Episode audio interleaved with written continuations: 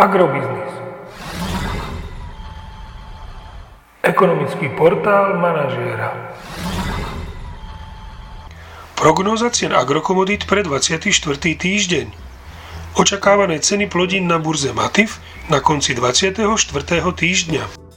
Pšenica 198 až 206 eur za tonu, kukurica 240 až 260 eur za tonu, nová úroda 198 až 204 eur za tonu, repka 465 až 490 eur za tonu. Tento týždeň by sme na Slovensku mohli zaznamenať stabilizáciu nákupných cien jatočných ošípaných v pásme 1,53 až 1,59 eur za kilogram jatočnej hmotnosti. Agromagazín už druhý týždeň po sebe nemení svoj odhad nákupných cien surového kravského mlieka na mesiace jún až august.